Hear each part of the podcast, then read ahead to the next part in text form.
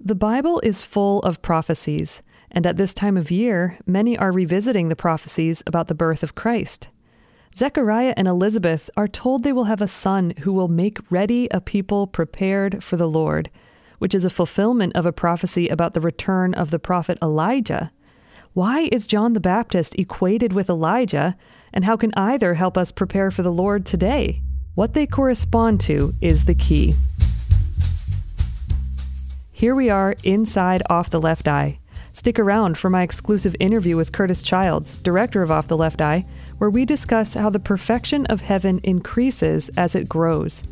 Next, Dr. Jonathan Rose, series editor for the New Century Edition translation of the theological works of Emanuel Swedenborg, explores the correspondence of the creatures on Noah's Ark. Then we travel to 1759 when Swedenborg crossed paths with the deceased King of France, Louis XIV, and learned of his vested interest in the decisions of the living King of France, Louis XV, this week in history.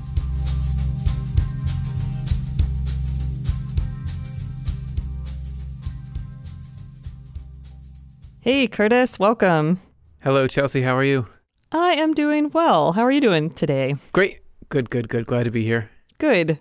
Yeah, so this past week's topic on uh, the Off the Left Eye YouTube channel was our show, The Real Identity of the Angel Gabriel in the Christmas Story.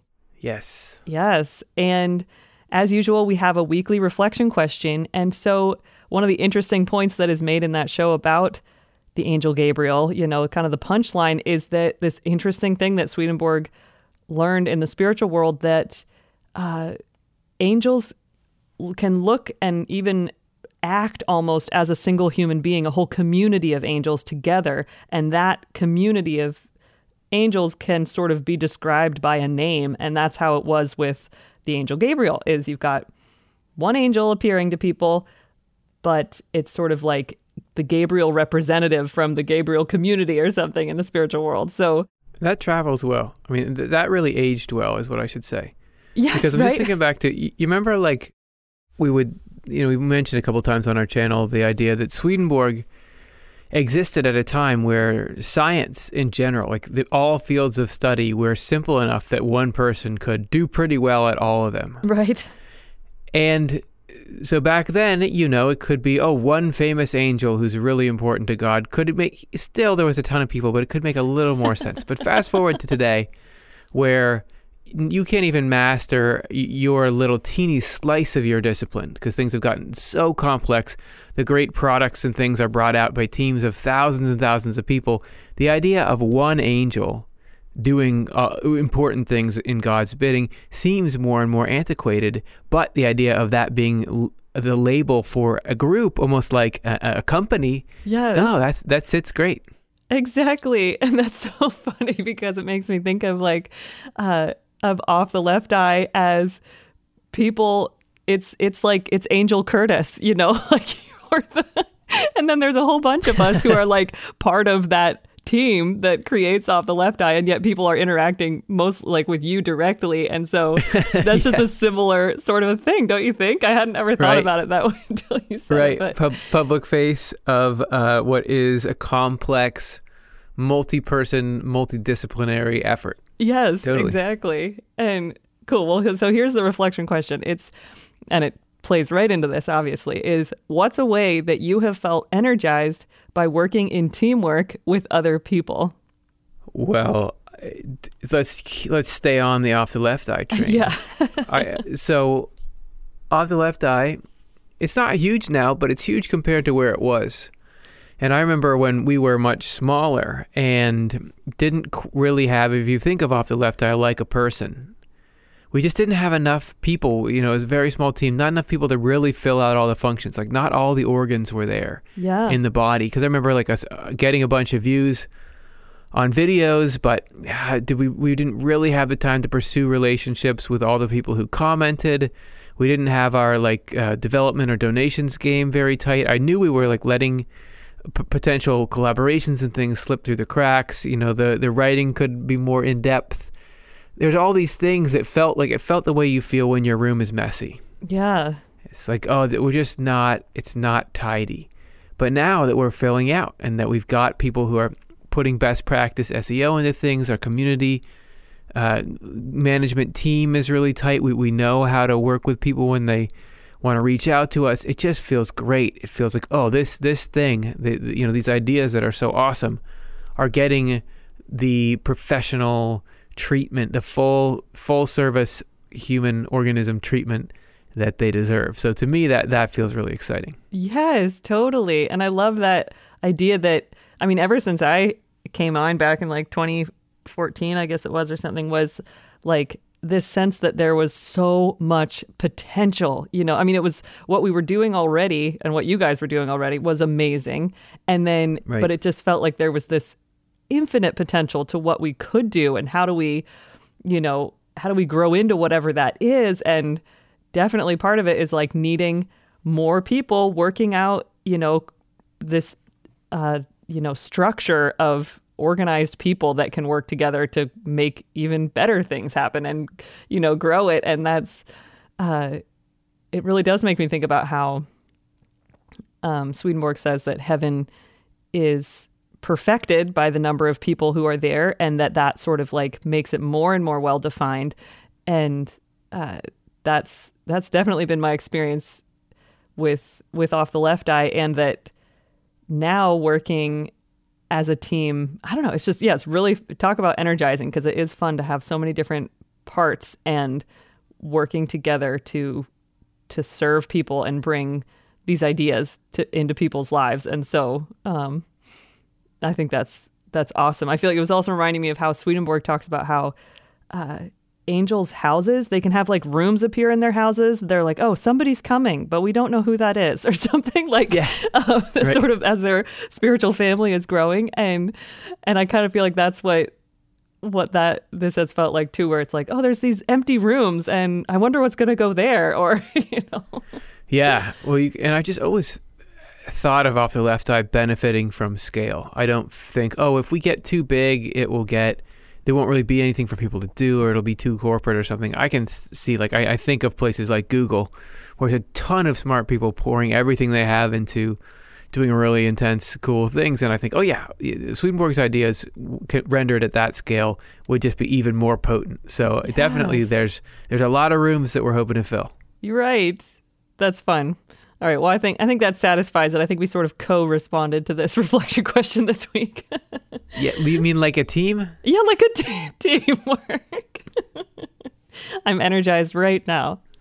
so great. Um, that's fun. Well, so to hear other people's responses, you can find them on the community tab uh, at our YouTube channel or on any of our social media platforms. You'll find it there, and you can look forward to a new one every week on Thursday. And so, also with this, uh, the subject this week with the angel Gabriel. Gabriel's very active in the Christmas story. You know, he's showing up to everybody and giving these announcements and these directions and and all this stuff. And uh, there's this a little extra tidbit that didn't quite make sense to put in the show, but it's a fascinating point that Swedenborg makes, is that when um, when Gabriel appears to Zechariah and announces to him that his wife Elizabeth is going to have a son and who they are to name John, and that's John the Baptist, uh, he the angel says this about it. Says with the spirit and power of elijah he john will go before him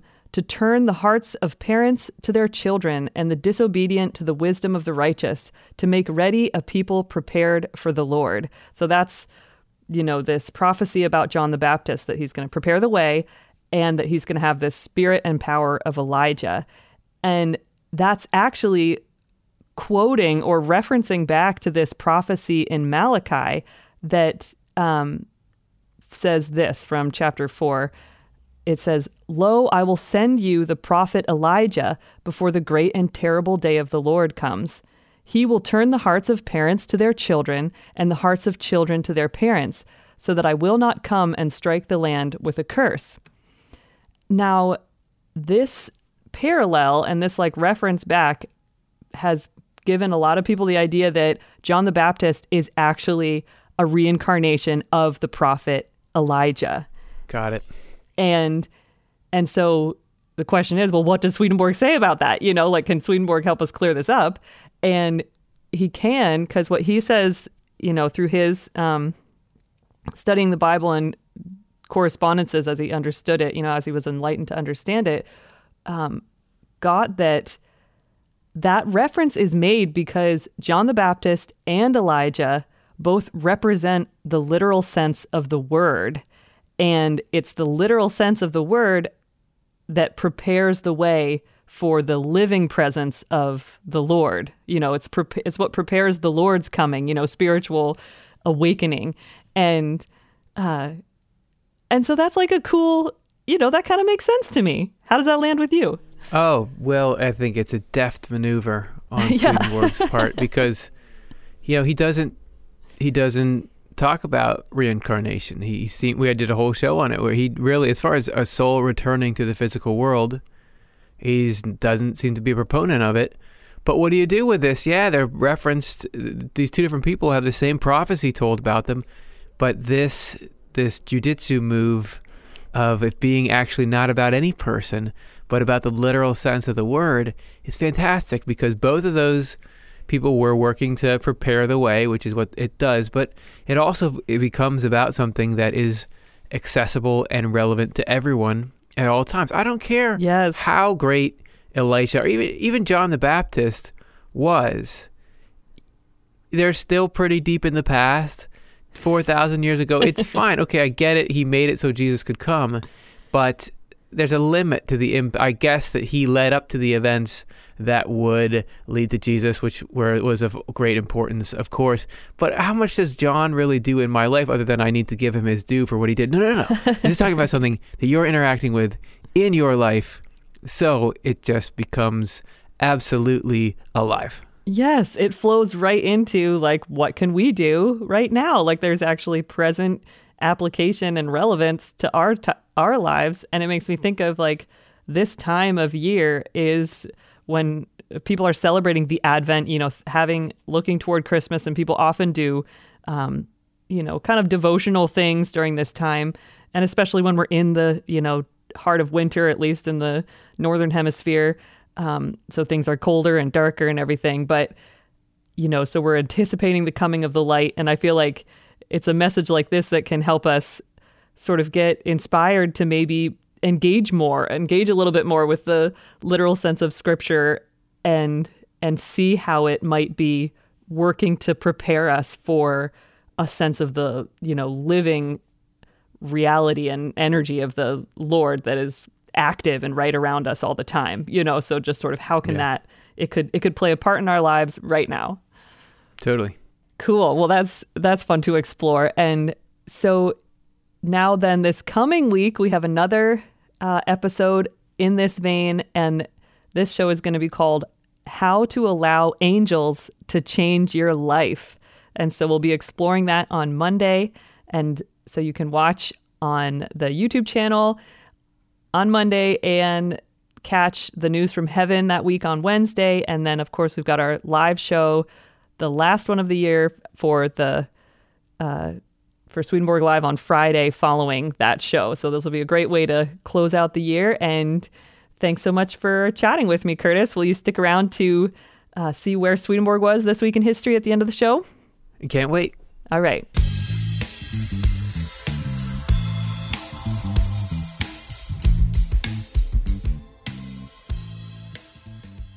All right, now it is time for the NCE Spotlight, our chance to visit the virtual desk of the NCE and see what insights and discoveries are happening there. Welcome, Jonathan. Oh, thank you, Chelsea. It's good to be here. Yeah, it's great to have you here, and I'm so so curious to hear what you might have for us this week. Such, I have to say, it's such a kindness of you to let us come every week and knock at your door and see what's going on to be interrupted. Oh, it's it's the only work. time I see other people. Good. okay, good. Hear other people. Yeah. That's right. Here, I don't really see them. Well, I'm grateful for your company, and I'm glad we can accompany you.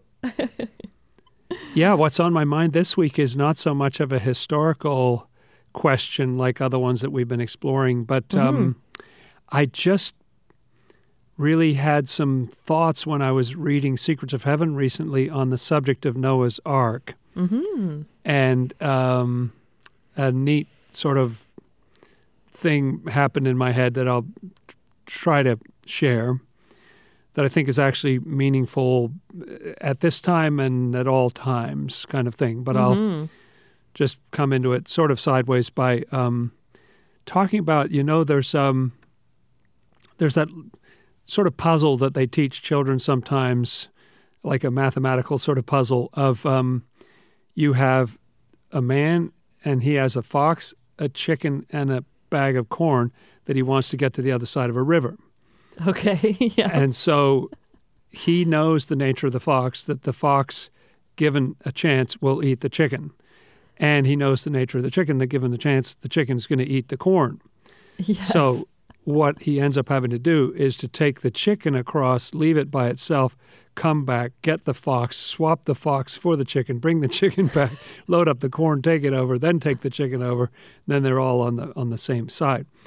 And so that's really tricky to figure out how to get these three beings, the man, the fox, and the chicken, and this bag of corn on one little journey across the river. Now think about Noah's Ark, where you were trying to get all animals, all birds, and all creeping things onto one oh. boat at the same time. oh yes. Not seven trips. You're not taking trips. you all got to get on there at once.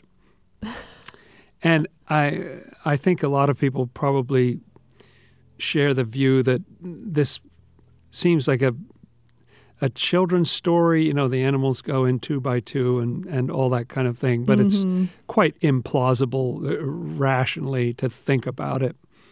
Uh, if you think about it, you'd have to figure out which animals like other animals and don't like them.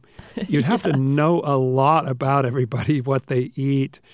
You know, uh, that person in the story knows the fox and the chicken and, and right. the corn. Not to and- put them and- together. Yeah. yeah, yeah, knows which ones you do. So uh, Noah would have to know, well, don't put the rhino next to the centipedes. It's actually scared of centipedes. And so you have to put a wombat in there. And then, you know, just knowing how all the different things, there's a certain order that they can all go in where it works yes. and and uh, it takes great wisdom and love to know what that is.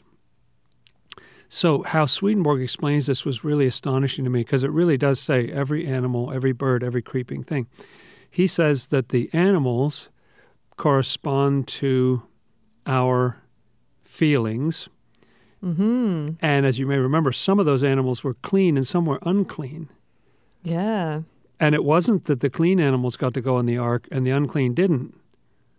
They all are invited onto the ark. They they had seven by seven for the clean ones and two by two for the unclean.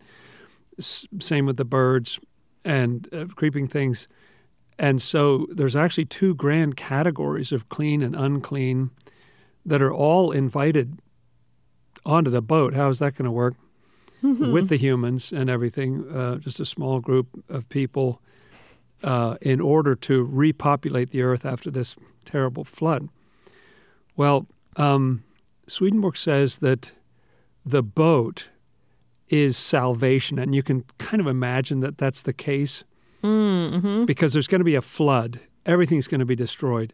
So the one thing that's going to save you is getting on that boat. And that's the boat of salvation Right. and, and Yeah. renewal. That's how we get to, forward into the future.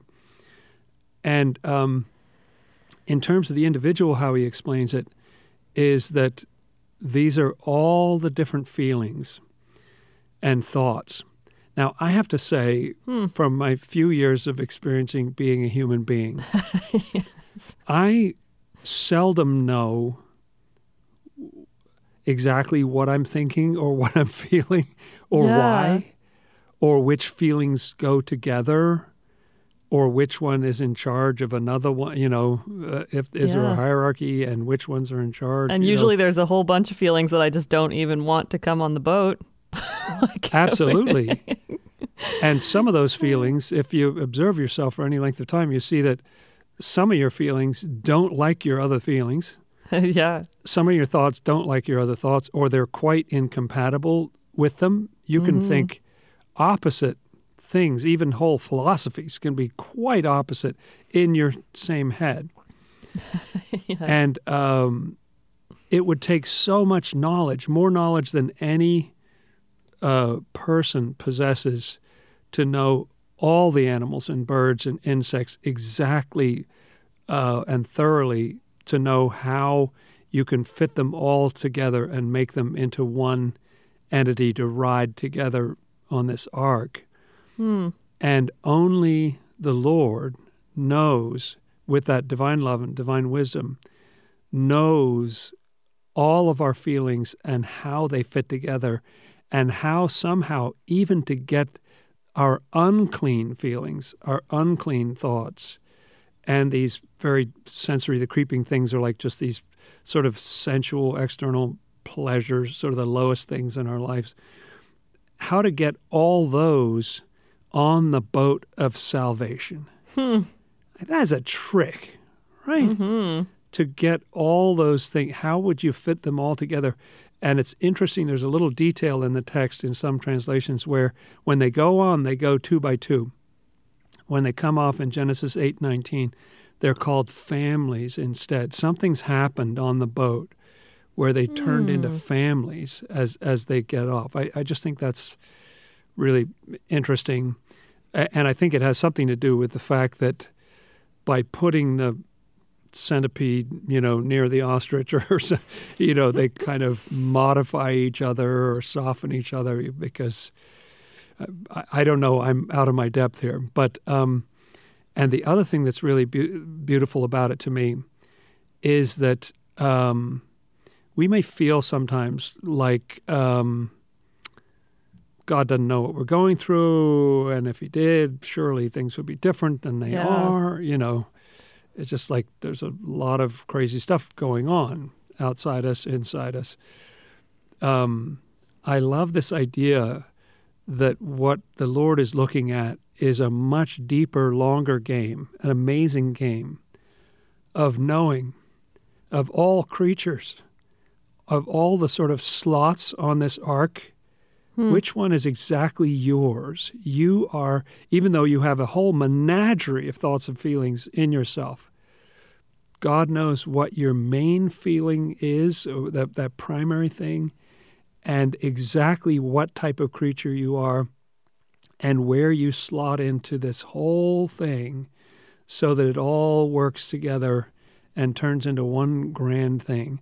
Now, that is a trick to be able to turn that incredible diversity and even enmity of certain parts into one thing. And it just amazes me that that can be done to us as individuals and it can be done to everyone in heaven. You know, heaven is that ark, and we're all individual animals and birds and creeping things hmm getting on there and finding our particular niche where we're happy and work well with everybody and our contribution is appreciated and we appreciate what everybody else is bringing to the table. So that's that's sort of a little sermon on Swedenborg's interpretation of Noah's Ark. Wow. Yeah. Well, thanks. It's amazing. It it makes me think about you know like well what what can we do? Or I think you know thinking about it, it from a personal perspective and I just think of Noah on on a boat and like there's really not you're pretty limited with what you're able to do when you're on on a flooded planet so to speak or like theoretically like where are you going to go? You're just going to sail around in circles or something until you know until he finds land. But so all we can do while the lord is working this process in us is is ride the waves you know be carried be you know trust that we're in that boat and that this work is happening. It's cool to think about that personal application of what what that can feel like of letting letting the feelings be what they are and all the thoughts and know that there's a process of organization happening or something Yeah, one of my favorite ideas in Swedenborg's works is just this idea that there is a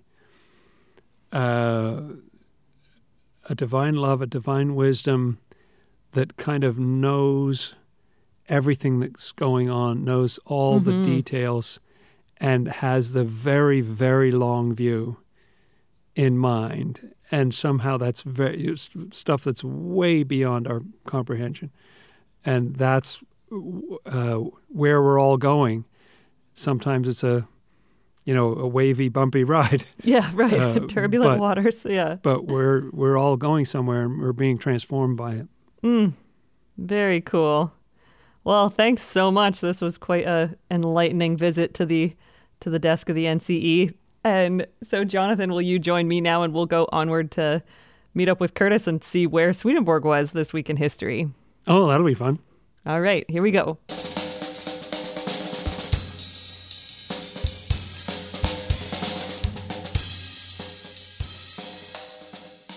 All right. So this week we are going back to 1759.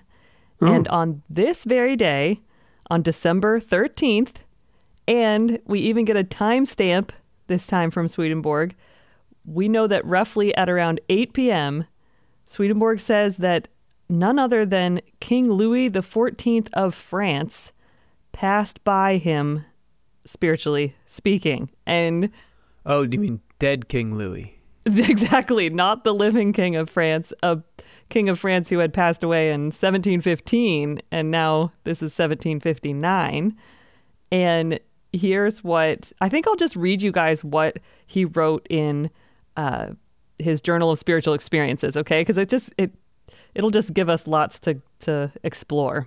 All right, so this is uh, 5980. He says Louis XIV, who had been king of France for some time, and I'll pause and note he had been king of France the for the longest that anybody has ever reigned, a reigning monarch in Europe, um, suddenly passed beneath me and descended by a flight of steps to a place below and a little to the front and spoke with me from there, saying that there was a Versailles there, meaning in the spiritual world, entirely as it was in his time. Likewise, a grove in front. Rooms were shown to me up close, just as they had been. In a word, it was now entirely like Versailles as it was at that time and is at the present day. And then it was realized that he had fallen asleep, as it were, and then there was quiet around him everywhere, as when they would watch over him in sleep, lest he awake. And he continues I too, and those around me too, were similarly silent for about two hours. After he woke up, he spoke with me and said that he was with the King of France, reigning at the present day, and has urged him on various occasions to desist from the bull Unigenitus, which he had presented to Parliament. He told some of the things he had spoke about with him when he was with him, and that he entirely desisted, and that otherwise misfortune would have befallen. And he said that he also showed himself in a vision to him briefly. He said that the king was at that time lying in bed. This happened 1759 on the 13th of December, roughly around 8 o'clock. Drama. So it's amazing. This is this is quite a remarkable claim. And am I right, Jonathan, that this got attention? Oh, because this was how he records the experience in his Journal of Spiritual Experiences, but it was printed in his published work, uh, continuation of the Last Judgment or or supplements. Is that right, Jonathan? That's right. Yeah, it was very interesting to state a thing like this in print. And uh, there are many things that he'll take from his spiritual experiences and publish, but he usually leaves the date off. Yeah. But this time, even in a published theological work, he includes not only the date, but that eight o'clock in the evening. So interesting. And it's very interesting to ponder why he did that. Well, and the flip side is it's interesting that the King Louis is still interested in what's going on in his old stomping grounds and that he has to come down and say, "Wait, don't do this very particular thing because that's going to lead to misfortune." I mean, we could that's a Right. whole bundle of fascination.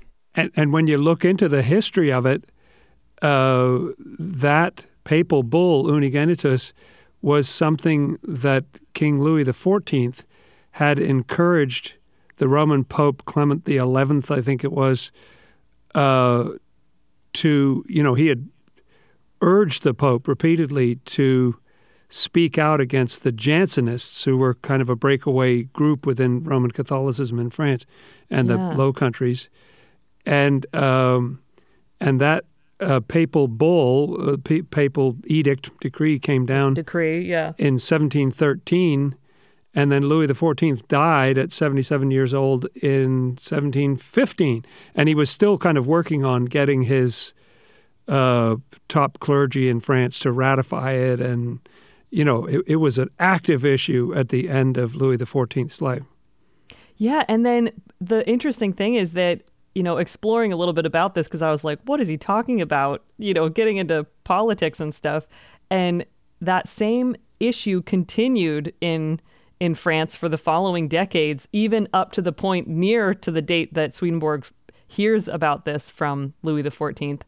Uh, it was in 1754 that King Louis XV, so the one that that this uh, spirit King Louis XIV was interacting with, who was in the world at that time, finally just uh, forbade the continuation of the dispute around this um, and sort of shut the whole thing down. And it's interesting that that is kind of what we hear Swedenborg saying that he heard from the king was that King Louis XIV had originally been a proponent of it, you know, and then we hear from Swedenborg that he was actually somehow encouraging King Louis XV to put the whole thing to rest, you know, just like this is this is actually causing more problems than it's worth. Um, And it's not common practice for European monarchs of the time to say, in effect, I've made a huge mistake. But that's basically what is being said here um, that Louis XIV realized, oh no, I, I've done something damaging to France.